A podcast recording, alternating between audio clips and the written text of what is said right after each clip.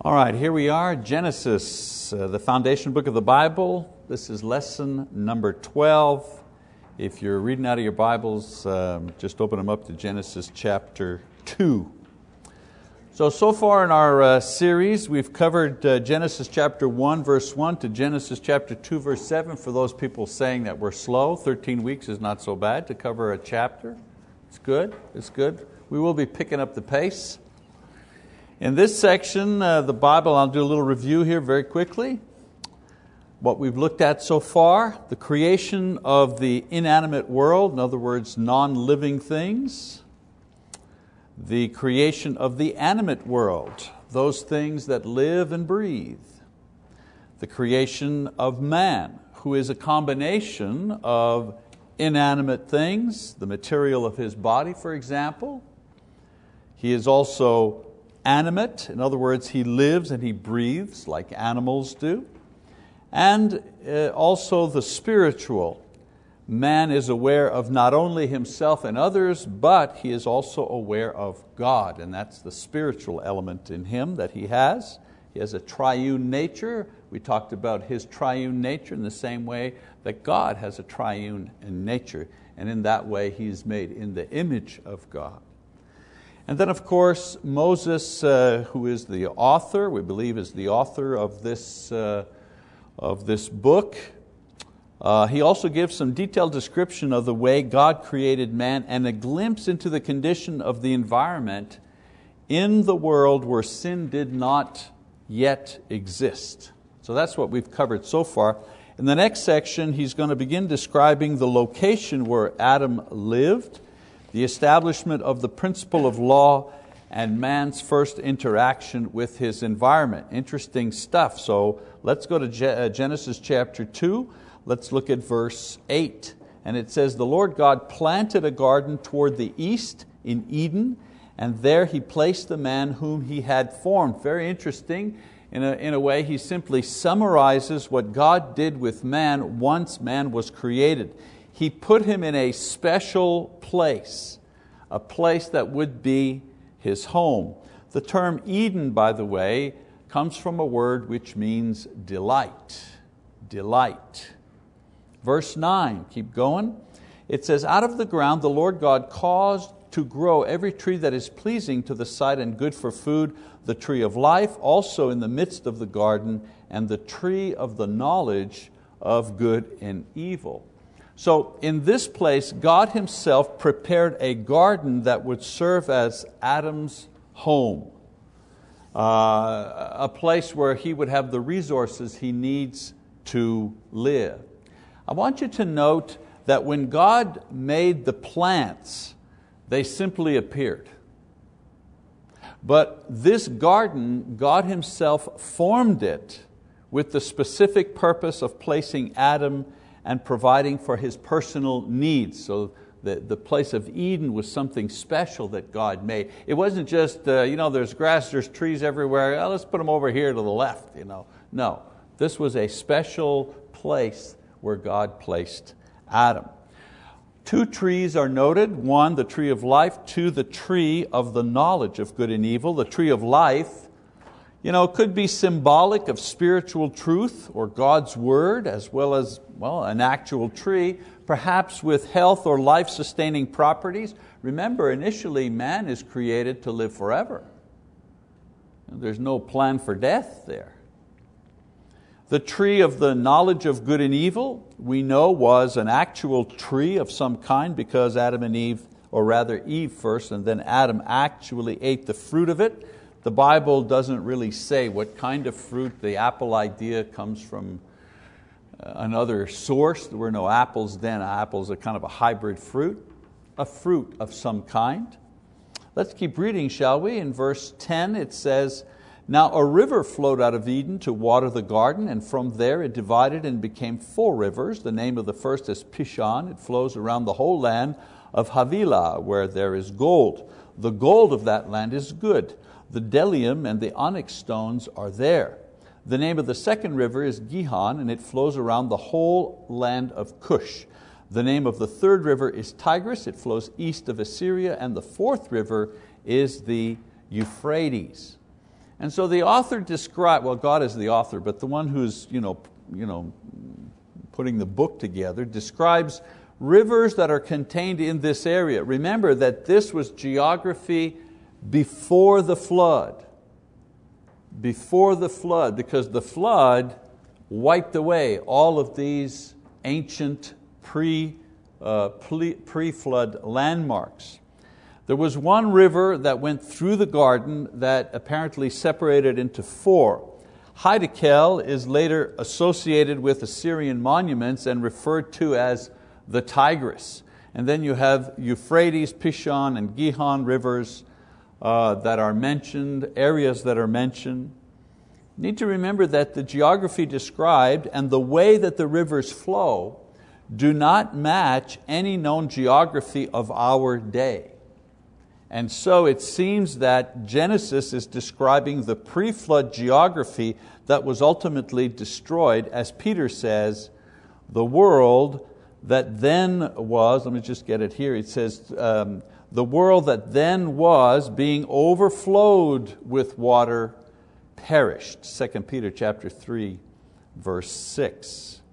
So the pre-flood names were kept to describe post-flood lands and rivers. They weren't necessarily in the same place. They simply take, took the names and attached them to post-flood places. There's also a mention of precious stones, many of which we don't have an idea as to their nature. Suffice to say that God prepared an earthly home for Adam, which He describes, and which gives us another glimpse into a world that no longer, that no longer exists. So that's a little geography. You know, we can debate this all day long. I think the thing that we need to remember that's most important here for us as far as geography is concerned is that the points of geography mentioned here no longer exist. They were wiped away by the flood. But because of the record, names that were there were just taken and, and given to various rivers and places that exist today. However, we know that that general area where it is because the most ancient finds are in that are in that area of early civilization. All right, so now we're going to talk about the moral choice. This is, to me, this is the most fascinating part of this section. So, what do we have so far? Man is fully equipped. He has a body, he exists, he has a soul that animates his body and enables him to coexist and relate to his environment. Let's read verse 15. It says, Then the Lord God took the man and put him into the Garden of Eden to cultivate it and to keep it.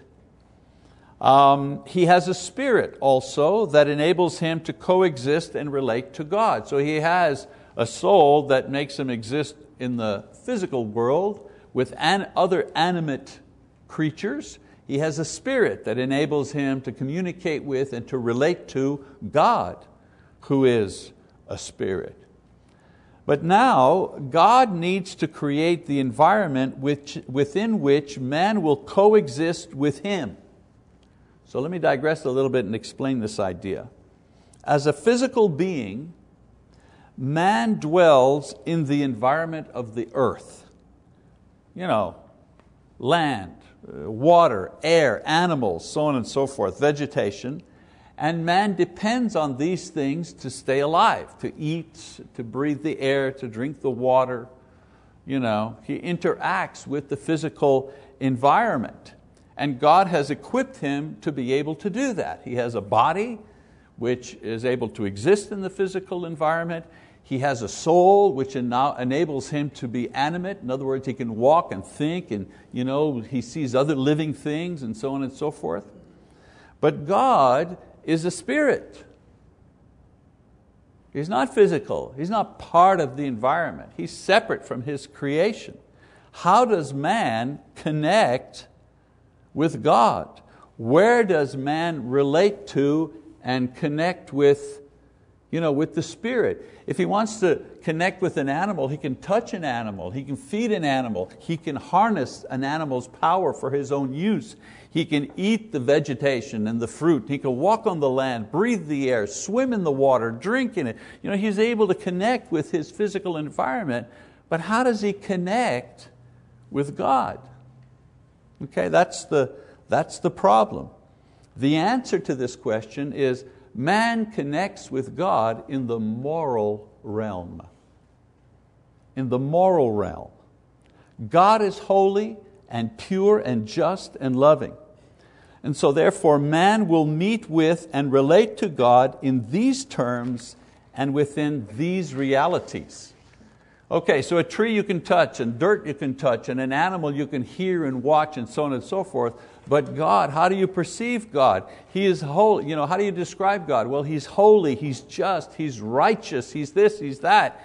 Uh, how do you touch holy? How do you perceive righteousness? You know, how, where, how do you do that? How do you experience that? And so, in order to bring these kind of abstract spiritual things into view, into man's world, God creates a moral framework or a world into which He and man can now meet and relate. So, just as man meets and relates to the physical environment which God created, the physical world, now man is going to interact with God, not in the physical environment, he's going, to, he's going to meet and interact with God in the moral environment. That's how he's going to relate to God. So let's read 16, 17. I'm going to give you more stuff about this. It says, The Lord God commanded the man, saying, From any tree of the garden you may eat freely, but from the tree of the knowledge of good and evil you shall not eat, for in the day that you eat from it, you will surely die. So the command is lived out in the physical world, whether you, you eat or you don't eat, because that's a physical thing. But the response to the command is what brings God into view for man. You see, God lives in the world of absolute holiness and justice and love and peace. How does this man, Adam, enter into this world? Well, he enters into it through the exercise of his will in responding to God's command. That's how he deals with God. That's how he relates to God. So, let me explain how that works. To obey the command is to express trust and love and respect, and to obey the command leads to the experience of love and blessings, joy and peace. All of these things have no earthly equivalent. There's no peace. Is there the peace plant? Is there the love bush? Is there the righteousness animal? Those things don't exist in the physical world. They exist in the metaphysical world, in the spiritual world. But do they affect the man in the physical world? Yes. In obeying the command, man actually experiences in his body peace, love, righteousness holiness. He gets to experience God by obeying God or, or disobeying Him. And so to obey expresses his trust and love and respect for God, all the things that have no earthly equivalent. These are the realities of the spiritual world where God lives, made known to man through the moral command to obey.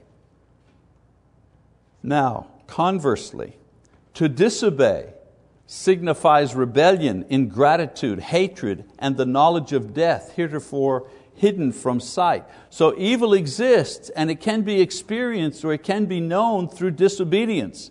So just as peace and joy and love and so on and so forth can be experienced, so can guilt and shame and fear and dread and judgment can also be experienced. And the thing that sparks that physical experience is when we come into contact with God in the moral, in the moral realm. Okay? So by giving the command, therefore, thou shalt not you know, eat the tree, the fruit of the tree of the knowledge of good and evil, by giving this command, God does several things. First, He activates man's ability to use his intelligence in a moral context. So far, man is using his intelligence in a physical context. You know, I this is what I have to do to eat, and if I must walk over here to, to, to get this veg, vegetables, I need to harvest and I need to, you know, I need to learn how to control these animals so they'll work for me, or I can ride them. You know, he's using his intelligence in dealing with the physical uh, universe. By giving the command, God activates man's ability to use his intelligence not in the physical world, but in the moral world. Not just to provide food and so on and so forth, but to deal with God. All right? Secondly, by giving the command, God puts man's destiny into man's own hands.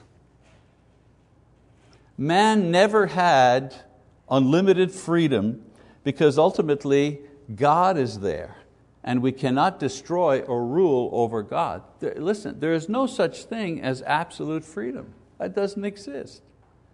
In the United States, we like to say this is the land of the free and the brave, you know, or the brave and the free. And I, you often hear politicians saying, you know, freedom, that's what it's all about, and America is all about freedom. And yes, we do have a higher degree of freedom here than, say, in communist China.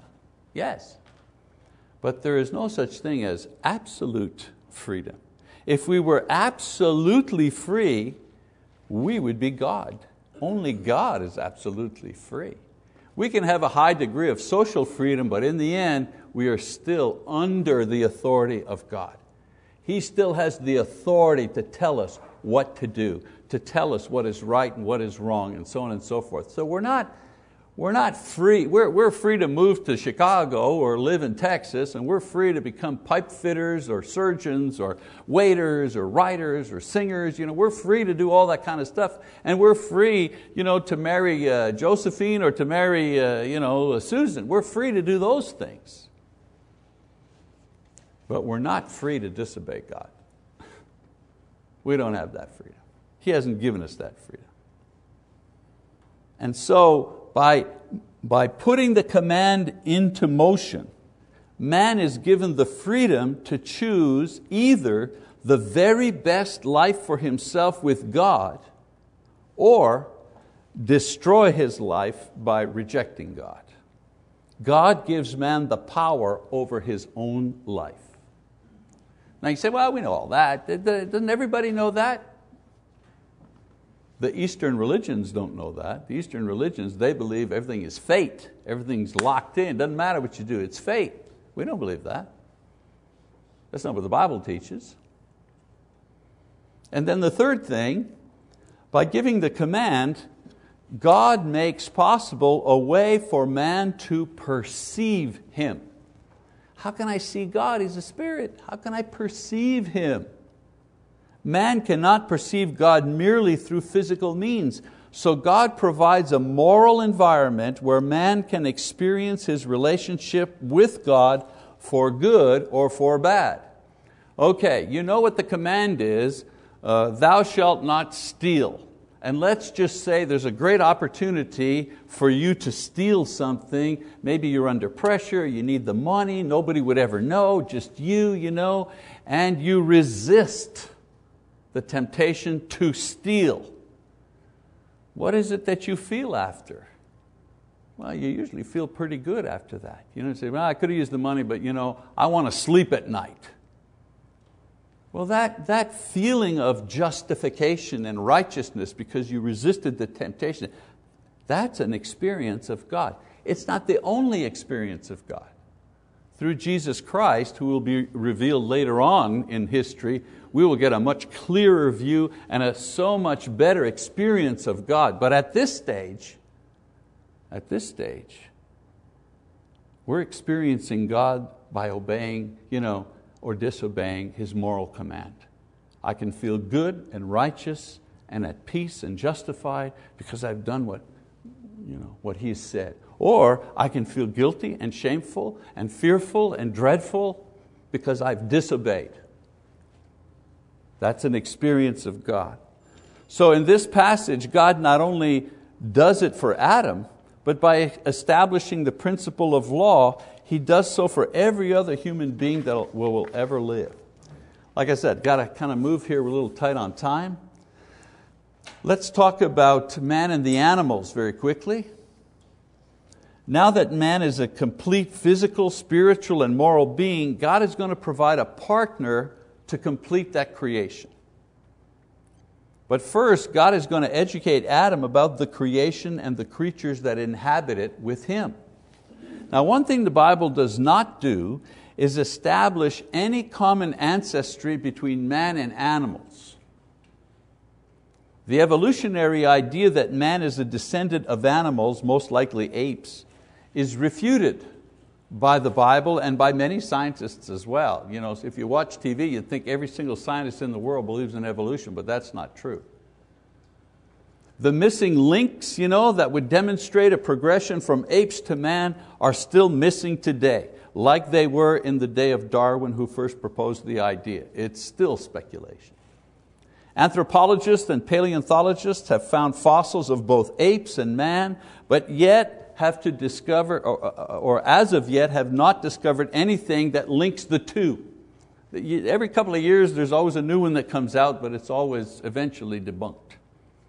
In recent years, I mean, you know, last decades, some scientists have put forth the so-called uh, Australopithecus fossils as a possible missing link.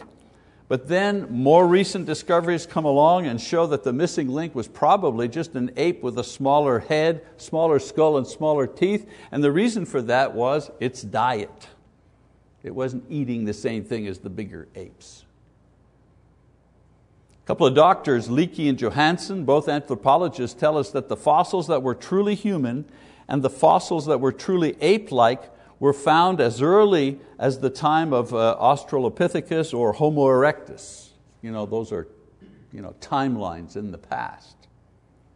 So, so far as the research shows, man has always been man and apes have always been apes, exactly as the Bible says. You know, the Bible doesn't show a common core. Men were created separately uh, than the animals. So let's read verse 18 here. It says, then the Lord God said, It is not good for the man to be alone. I will make him a helper suitable for him. So God has already said that all he sees is very good, so his pronouncement regarding Adam is not about evil, but about completeness. Adam is okay, but his status, in other words, he's alone, that's not a good thing, God says. So, how do you convey this to Adam? He's alone, and this is not according to God's complete design, but how do you make him aware of it? I mean, he doesn't know what he's missing. You know, he doesn't know what he doesn't know. So the Bible says that man should not be alone. This is not his natural state, and so what God will do is He'll make a help that is meet for him. I want you to notice that it is God who is the one who declares that being alone is not good not man. It isn't Adam who said, you know, I, I, it's not a good thing I'm alone. That, he didn't say that. God is the one. He looks down and says, not good for man to be alone. And God specifically determines the type of companion that man will have. I want to talk about that word helpmeet. The term is a help meet for him, not a helpmeet, one word. The original root of this word meant to surround or to protect. In its form in Genesis, it means to aid or to help. The word meet is exactly the same Hebrew word, but in a different form. So together, you could say a helper to help him, or an aid to assist, and here's the key word, to assist or to save him. Someone say, well, save him from what? Will save him from his loneliness and his incompleteness. I'm almost done, just one more scripture here. But before God provides this, He brings Adam to the realization of his need through his interaction with the animal world. Very fascinating. So let's read 19 and 20, those are the last verses. It says, Out of the ground the Lord God formed every beast of the field and every bird of the sky and brought them to the man to see what he would call them. And whatever the man called a living creature, that was its name. The man gave names to all the cattle and to the birds of the sky and to every beast of the field, but for Adam there was not found a helper suitable for him. So, God brings to Adam a review of the animals that He has created, and Adam names them. Now, this suggests several, several things about Adam and this exercise. First of all, Adam was created with some form of language that we're not aware of at this time, but could be used for communication and understanding at that time. So we know that language was also created by God and developed into many varieties over time. Secondly, we see that Adam uh, is an intelligent being. Um, that he gave names suggests that he was an intelligent being who understood the nature and the role of animals in creation, and he named them based on this um, intuitive intelligence. Just to name them is not just, oh, I'm going to call you a zebra, and I'm going to call you a ah, monkey, that's fun. Monkeys are fun, right? And I'm going to call horse. No, no. The name here means he gives them a term that demonstrates his understanding of what this animal is and how this animal fits into all of the creation. Thirdly, we see that Adam, um, uh, we, we see that the animal world taught Adam three very important things. Sorry about the small, uh, uh, the small um, uh, print there. Let me just tell them to you. Three very important things, and then we're done for, uh, for this lesson. Number one, it shows him that he was superior to the creation in which he lived. In other words, the animals didn't talk back. You know, he said, you know, oh, that's a zebra, and the zebra didn't say, oh, and you're Adam. so this naming of the animals in creation demonstrates that you know, Adam was superior to his creation, or to God's creation. Also, it teaches him that he's alone. I mean, you know, all the animals are in pairs, but he's alone. They're living, you know, sentient beings. They're two by two. He's just all by himself. You know, eventually he gets the idea, wait a minute, something, something's wrong here. And thirdly, he learns that he could rule over the animal world as God had told him to do, but he could not have fellowship with them. For this, he realized he would need a special kind of companion. You know, we have a, you, know, you have a pet, a dog, a cat, it's very nice, you know, but you can't have fellowship with your dog. You can go out hunting with your dog, that's great. You know, hey boy, you know, go get the, you know, the dead bird. But you can't, how you feeling today? You know, let me tell you about my day. You know, no, you don't have that kind of thing. So this prepares Adam for God's final act of creation. We're going to pick that up next time uh, the forming of God's crown of creation, which is, which is woman. And that's, we're going to stop right there because we got a lot to say about the creation of a woman. And that's it. Thank you very much.